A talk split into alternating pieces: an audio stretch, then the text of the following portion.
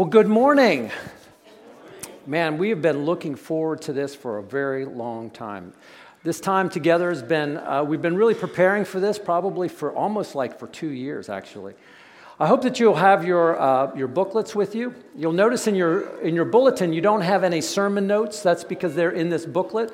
And for the next couple of weeks, we're going to be using this in our studies together to grow together. We're actually going to be on page 11 if you want to kind of count it out. Um, you'll see here in a minute. Um, so, what we're going to ask you to do is we're asking you to take these home, look through them. Uh, we spent a lot of time preparing for this and, and getting this all together. Um, but we're going to be going through it because we think it's really important for us in this time together to understand what does it mean to be Christian? What, what does that mean to you? What does it mean to be in church? Because different people have different ways of looking at that. What does it mean for you to be Christian in this day and time, in this generation? What does that mean for you? And so for the next couple of weeks, we're going to be doing really what I would call a deep dive. We're going to be looking at what does it mean to be a Christian? What does that mean for you? And so we're really going to be asking you to rethink life with Jesus. What is your life with Jesus like? If you were to describe that to me, how would you describe it? Would you maybe describe it as chaotic, fluid? Are you estranged? Um, do you find it a little apathetic or do you find it energizing? Right?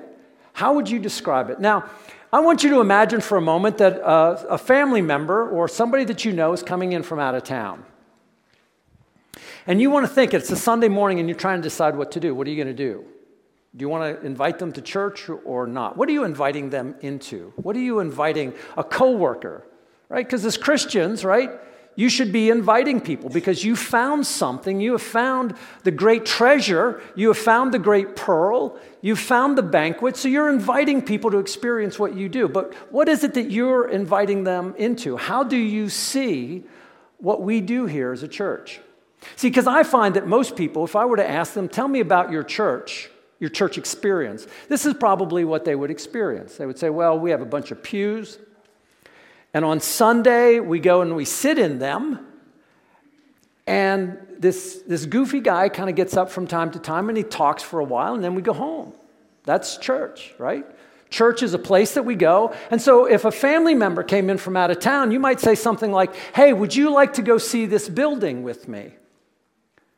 And, and would you mind sitting with me for a little while? We'll just kind of sit there, and, and then when it's all over, we'll go home. And they're like, oh, Why do you do that? Why, why do you do that? So I don't know. That's what my parents did. That's what they told me I'm supposed to do.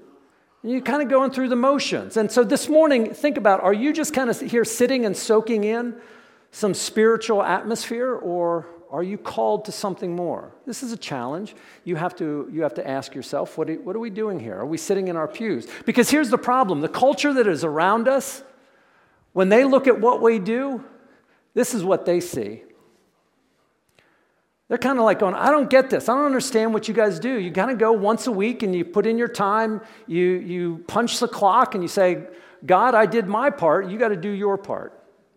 And then the question is, is that really Christianity? Because that sounds uh, like I do this for a living, and I wouldn't want this. When I think about Christianity and I think about what Christ is calling us to do, this is what I see. I see this wild adventure. I see Jesus calling us to something beyond our experiences. I think that when he called his disciples and they left everything to follow him, I think that's what he's inviting you to do. I think he's calling you to go places you never even possibly imagined. And so, for the next couple of weeks, I'm going to try and give you a different glimpse as to what the kingdom really is all about, what this really means. And so, I'm going to ask you to rethink your faith, not about just showing up and going through the motions, about occupying a pew for a period of time, but about a radical life change that will open up a whole new kingdom, something that we're going to call the high country. God is calling you on this great experience to open up a new way of thinking. And so we've titled this, this, this series and the little booklet you called, The Summit.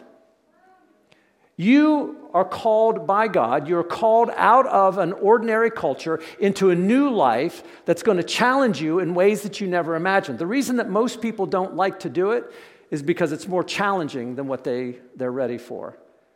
It's calling you to a whole different lifestyle that requires a whole different set of skills, a whole different set of challenges.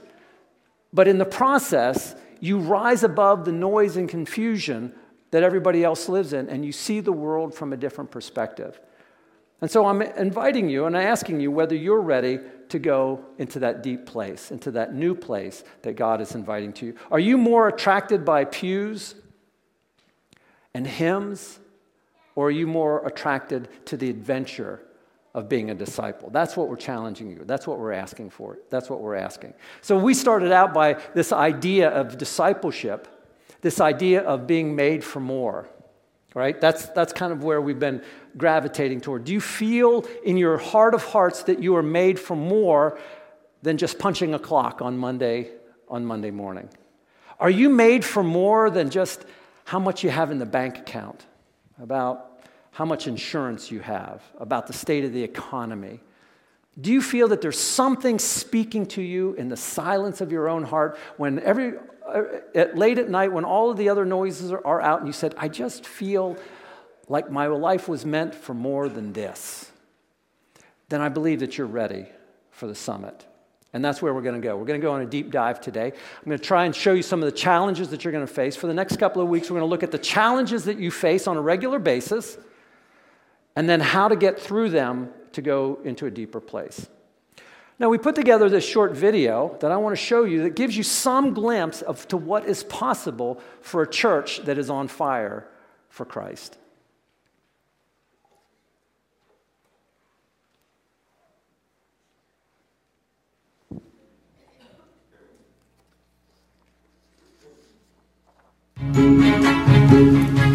We rock climbers are a different breed.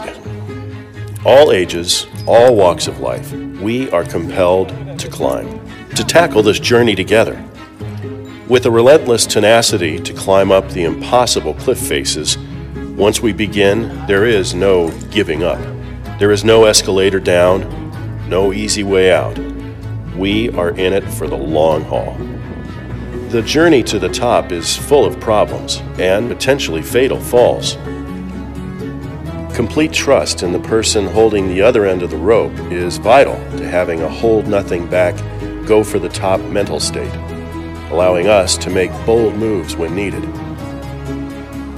This belayer must catch the climber when they fall, and we will fall. No one wants to fall, but during that moment, your strength gives out, you've lost your grip, and terror grabs a hold of your heart. That is when your fellow climbers are there to catch you, to help you back up, to look out for your safety. It's crucial that we put complete trust in each other's hands. The ability to work together as one unit will not only get us to the top, it keeps us alive. We are a community of individuals striving to share a common vision and passion to overcome gravity and reach the summit. We're in this together.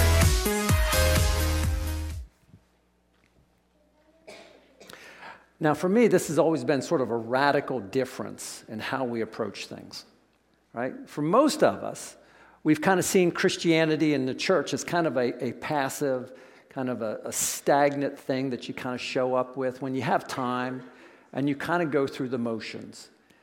And yet, I believe that what Jesus is calling us to do is to a wild adventure, this rock climbing, this going for the bold kingdom that he has prepared for us. You see, you were not saved as a disciple. When you made a, con, uh, a commitment to Christ, you were not made to just say, okay, I've accepted Christ, and now I'm just waiting for death to take me. It's about learning and growing through the different stages, about learning about more of what God has in store for us. And so, for the next couple of weeks, we're going to look at what Jesus is inviting us to do.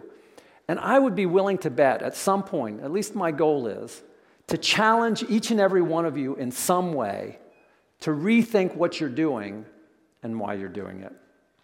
Now, in Luke chapter 13, Jesus tells a parable. He always told parables. And he was in Jerusalem and he was surrounded by a bunch of Jews, and they were challenging him, like, why are you doing all of this for these other people?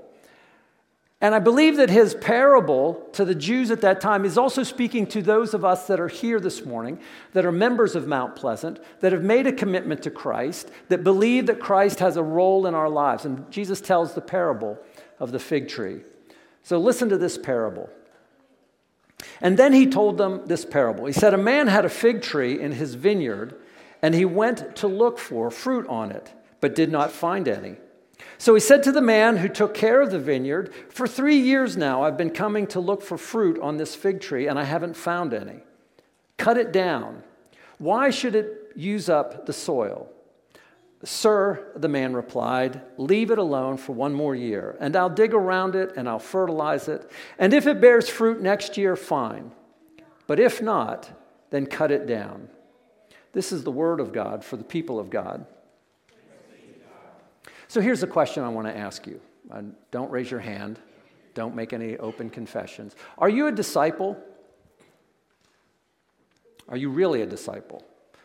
And by that, I mean not your definitions, I mean his definition. Because I believe that that's what Jesus is really asking the people that are gathered there. He's saying, Are you a disciple?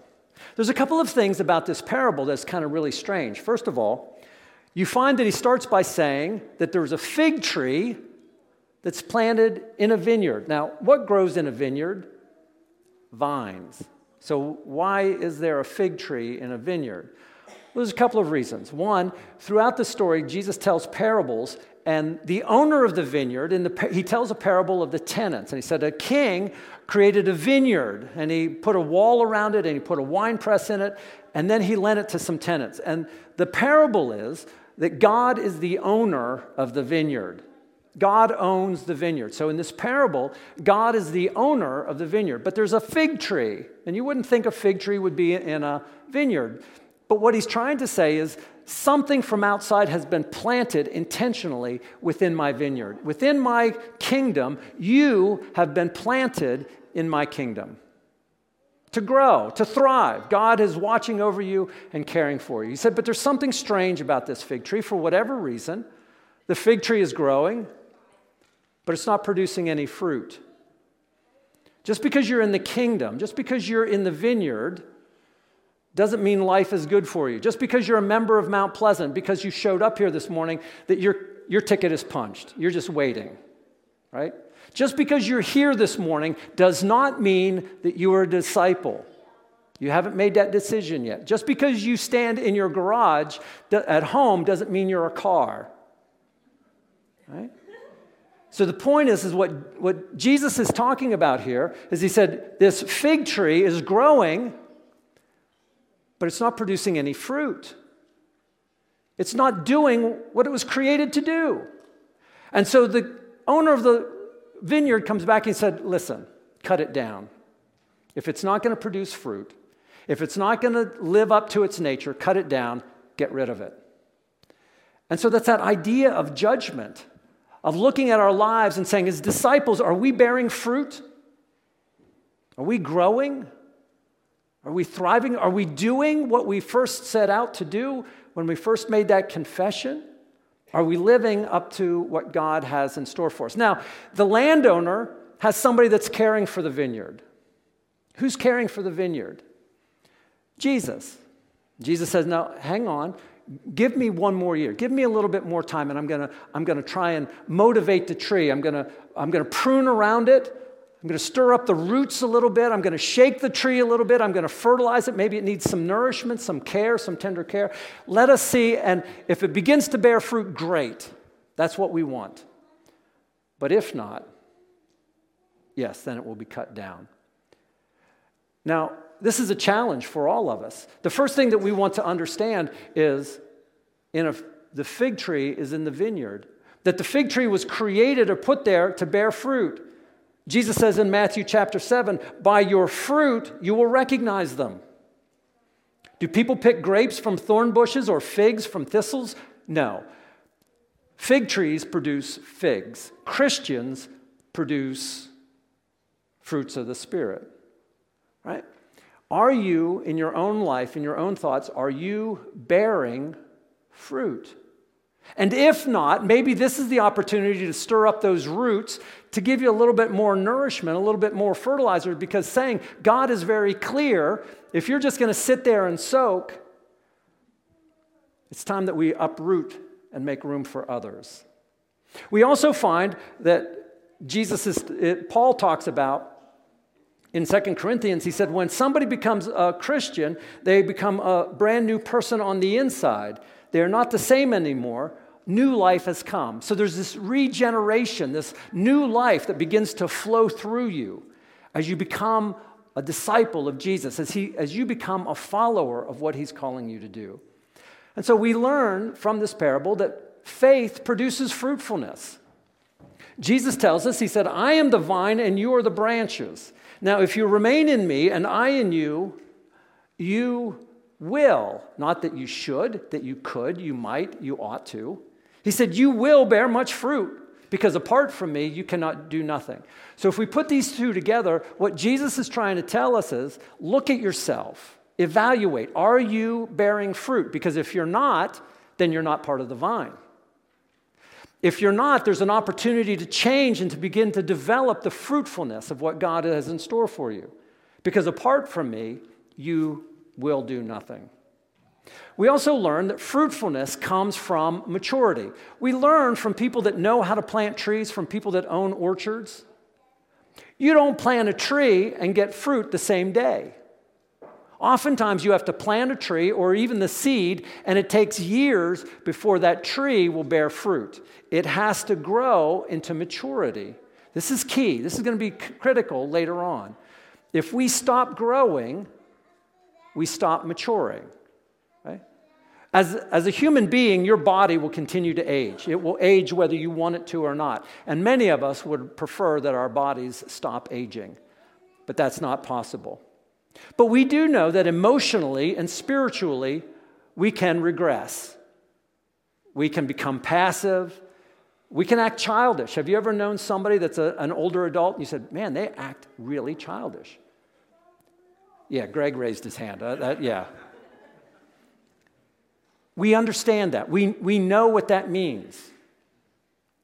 But we also know that fruit comes from maturity. And as a result, we know that age does not equal maturity. Just because you're growing older does not mean you're spiritually mature. In the parable, it tells us that for three years I've been coming to this tree and there is no fruit here. It is growing, it is, seems to be thriving, but it's not doing what it was created to do. And that's a challenge for all of us. Are we just putting in our time, just waiting for things to happen? Or are we learning how to grow more mature? Jesus says in John chapter 15, one of the, the most, uh, one of the more important passages, he said, I am the vine, and my Father is the gardener. He cuts off every branch in me that bears no fruit, while every branch that does bear fruit, he prunes so that it will be even more fruitful. So this becomes really important. This becomes central to who we are. Are we able, as Christians, as disciples, as members together in this body of Christ, are we learning how to bear spiritual fruit? Are we just kind of going through the motions and just gathering on Sunday morning? Why is this important to us? Because Jesus tells us that's how I know who my disciples are. If they bear fruit, people will know. And what we want to do, what our role is as a church, is to nurture and develop and prune and to promote those people that are ready to grow fruitful. We recognize that in any orchard, you have trees that are in different stages of development. Some are just saplings, they're just beginning to take root. And we're some that are growing, but they're not quite there yet. They don't quite have the strength yet. And then we have some of those mature saints. You know who they are. People that you look at and you go, wow, that's what I want to be like when I grow up. They're bearing spiritual fruit in everything that they do. Jesus says if you refuse to bear fruit, if you refuse to grow, in the parable, Jesus is saying, then cut them down. Throw them out. If they refuse to grow, then they don't belong to be in the, in the vineyard. So we're all about trying to figure out how we can become spiritually mature. So, the second phase of that is to say, this is why it's important. And now I want to share a little bit about what are some of the things that are holding you back. Why is it that we think we're always disciples? Of course, we're disciples. That's why we're here this morning.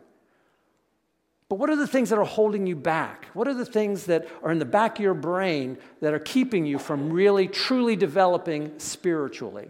And it's something that I want to talk about about how we grow. Your body grows naturally, and your spirit grows as well. But you have to be more intentional about pursuing your own spiritual health.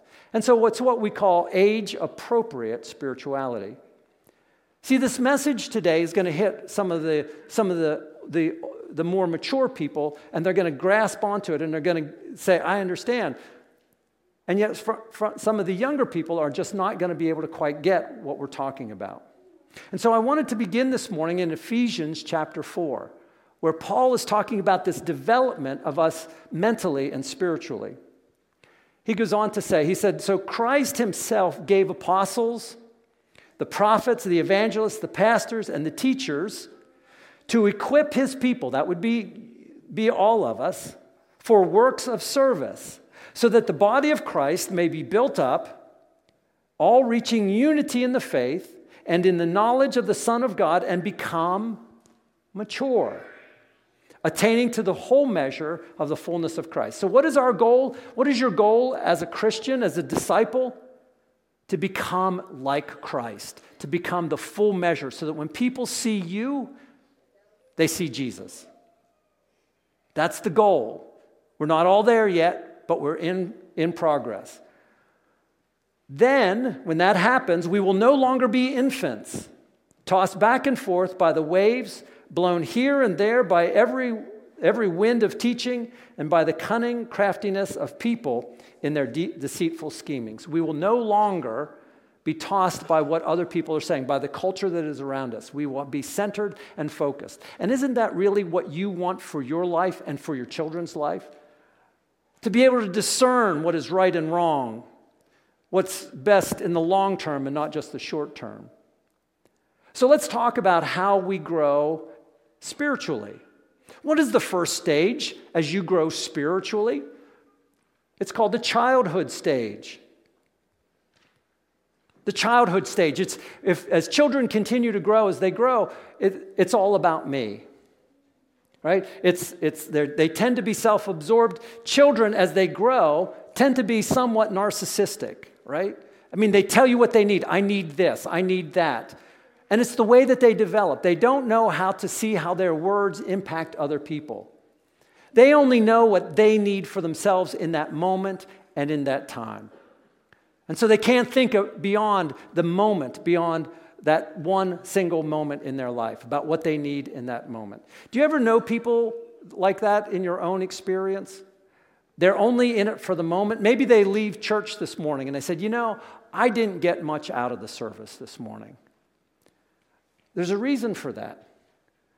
Because you can't think beyond your own needs. These are people that want to come to church if they can sit in the same pew, if they can sing the same hymnal, if they can sit at the right time and we get out on time. If people greet them that they, the way they want to, they think about their own needs and their own desires. They tend to be impatient, they tend to be short term, and qu- rather quite volatile. They tend to be emotionally fragile people. Whenever you gather together, they say, you know, how do people make me feel? They think about what's in it for them. What do you get out of church?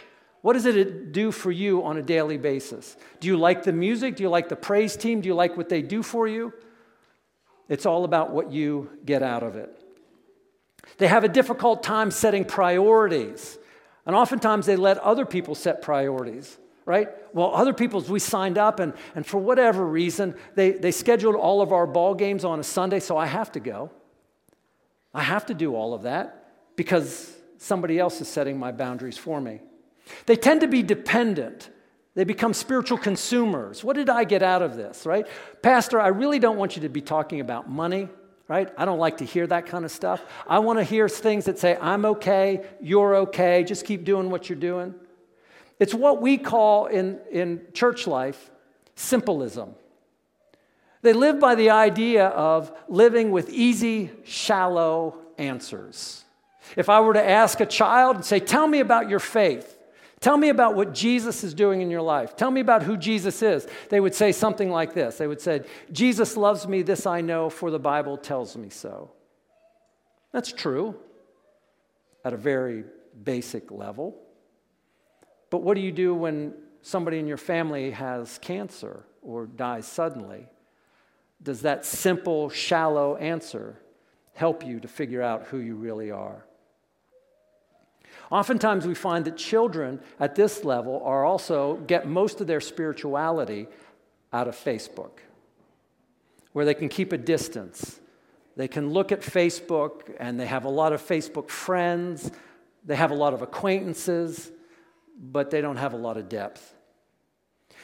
In Hebrews, Paul is writing in Hebrews, he said, By this time, you ought to be teachers. You need someone to teach you the elementary truths of God's word all over again. You need milk, not solid food. Now, when we have infants and you, and you see infants coming in and, and mothers are feeding them mother's milk or, or from a bottle or whatever, that seems natural. But when you're 40 and you're 50 and you're 60 and you're 70 and you're still taking a bottle, somebody's looking at you going, What's wrong with you? Have you not moved beyond the basics? Have you not moved beyond milk? Have you not learned how to digest true meat, to wrestle with deeper thoughts, to think deeply about the world in which we live, about your place in the kingdom? Have you not learned how to move beyond childish ideals? After we move out of childish, because children tend to think very much about themselves what's in it for me? They tend to be church hoppers, right? They're very dependent. They don't really think long term. They don't have the ability to think long term. They're very short term thinkers. What do I need today? These are the kind of people that when they get up in the morning on a Sunday morning, the first thing they think about is what else do I have to do? What else do I have pressing on my schedule? What is pressing on me now? From children, we move on to a real difficult age for all of us the adolescent phase, right? This is the people that say, whatever. There's this moment in our time as we grow up as adolescents where we're learning to become our own identity. We're becoming our own person. And we say, You're not going to tell me what to do, church. Jesus isn't going to tell me what to do. I'm going to tell you what I'm going to do for you. Do any of you have adolescents at home? Right? Were any of you ever adolescents yourselves? Yeah. You know what I'm talking about. They become very self conscious they're afraid of how they look to other people.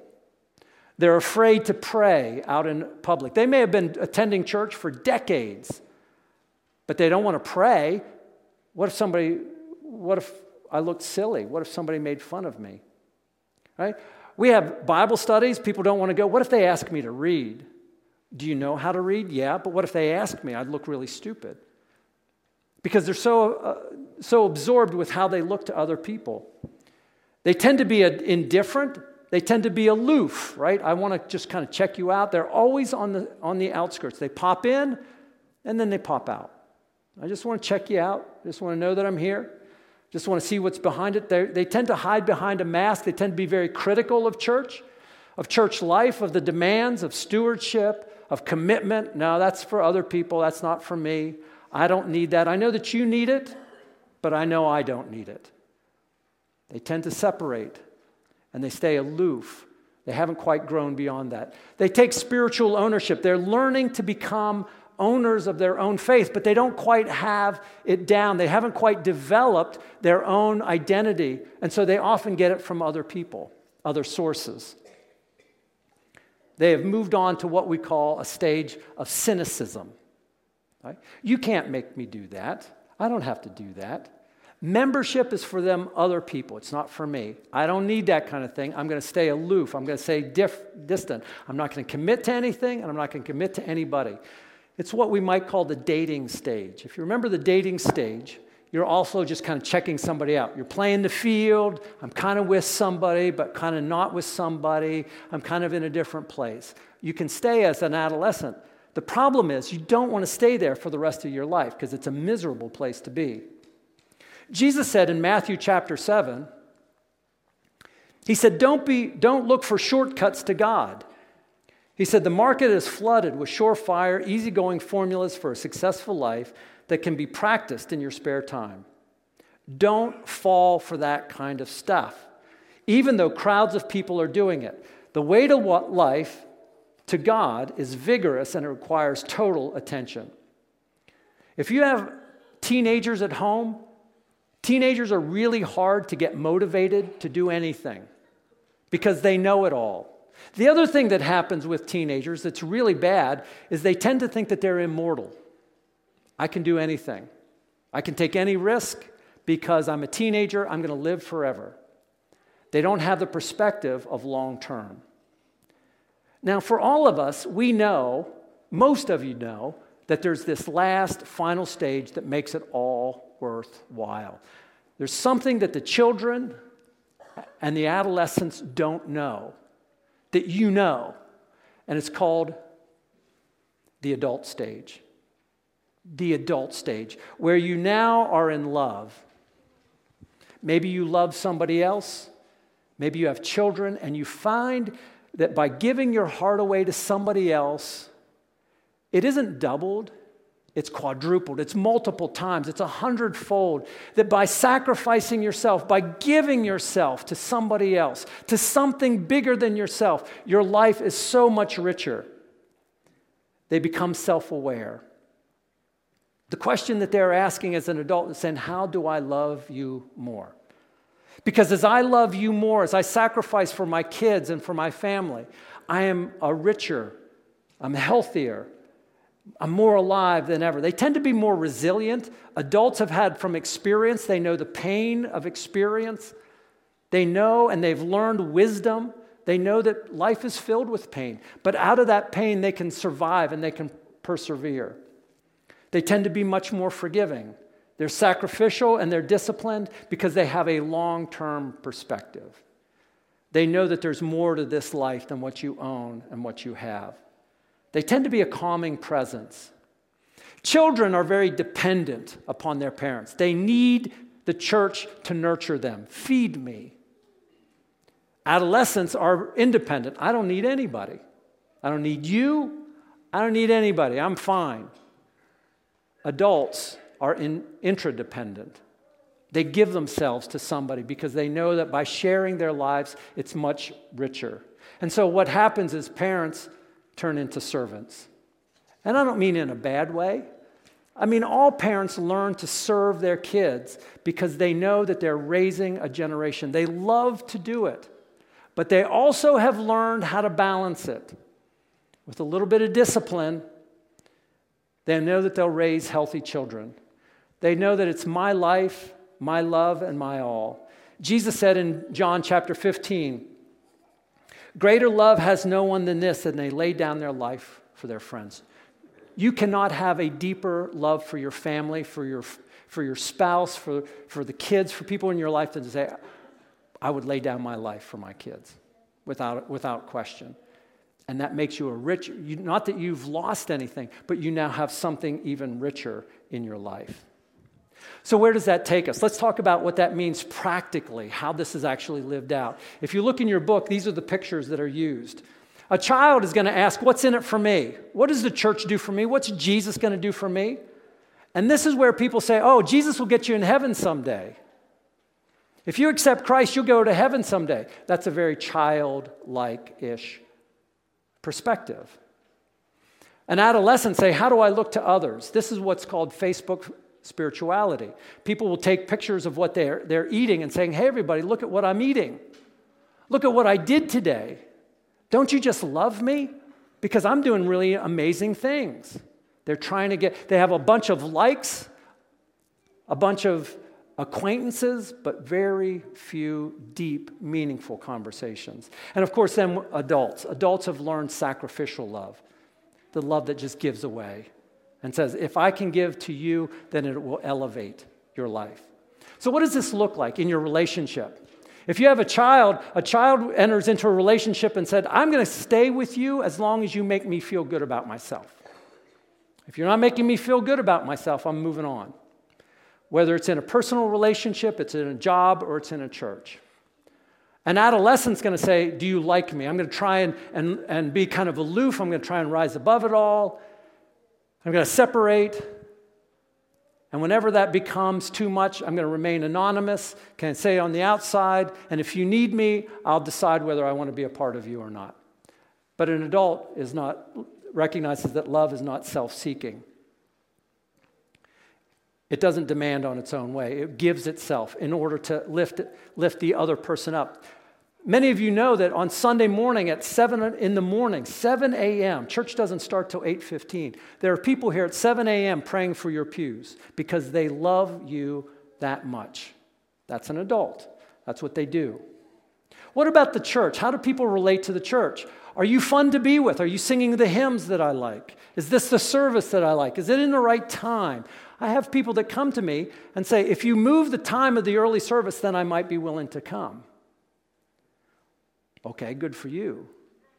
Or I'll have people that will come and say, you know, I haven't been in church for the last two months. Nobody's come look for me. Okay, that's because we're trying to teach you to take care of yourself a little bit, trying to rise up. Do you have a problem? No, I just want you to come look for me. Sometimes you have to become part of the solution and not just say, Why isn't everybody feeding me? An adolescent is going to say, Well, they like me right? I'm afraid that if I come to church, they're going to ask me to stand up and, and welcome as a visitor or take a stand or sign up for something. And so they stay distant. I don't want you to know who I am, and I don't want you to get my information. A parent is somebody that said, Let me be part of the hospitality team, part of the worship team. Let me get involved and add value to this place so that we become a true family. But finally, let me ask you about your relationship with God. See, a child is going to come when it comes to our prayer time. Have you ever noticed this? Let's talk about prayer time. Tell me what you're thankful for, what you want to praise God for. Can't think of anything. Tell me what you need. And we have this whole laundry list. Children will come out and say, This is exactly what I need. God, here's what I need. I'll tell you what I need when I need it.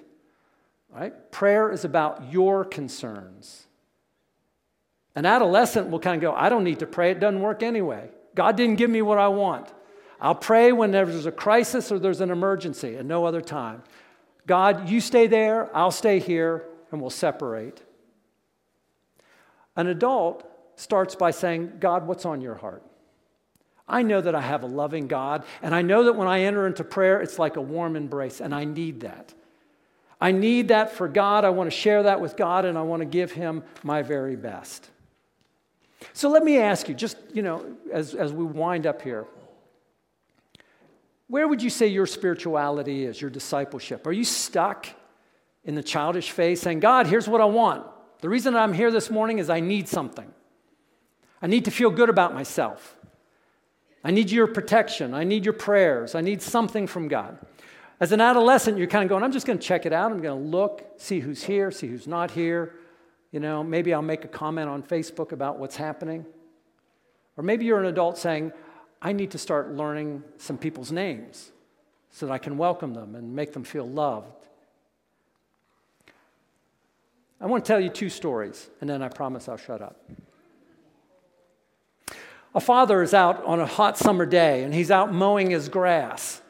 And as he's mowing his grass, his little girl up in the second story of their house sees dad out there sweating and working really hard. And so she gets this flow of compassion and she runs downstairs. She grabs a cup of water off of the sink. She fills it full of warm tap water. She runs out to dad. She said, Here, dad, I thought of you and I want you to have this.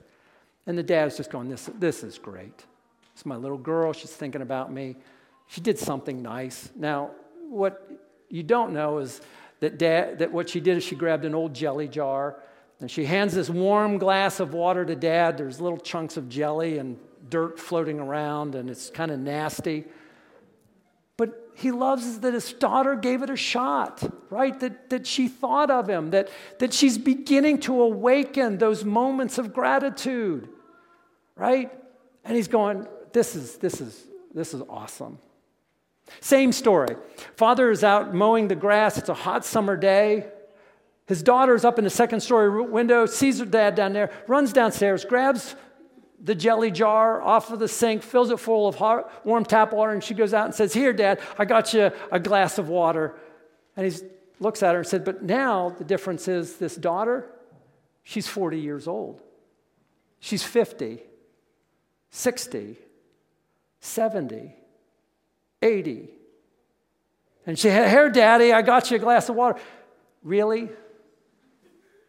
After all, the, after all this time, this is all the farther you've gotten? What's wrong with you? Is that all the more you think of me? Wouldn't you say that if your child came out and they were 40 and said, Here, Daddy, I got you this jelly jar. I didn't know what else. Really? That's as good as it gets?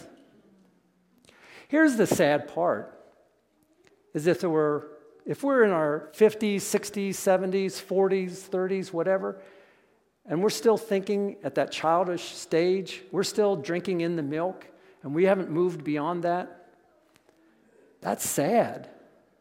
What we want to do is we want to challenge you, we want to invite you to go deeper, to leave the childish things behind, the adolescent things behind, and experience the wonder of really giving your heart away to something beyond yourself. To rise up and experience the challenge of church as the summit, exploring.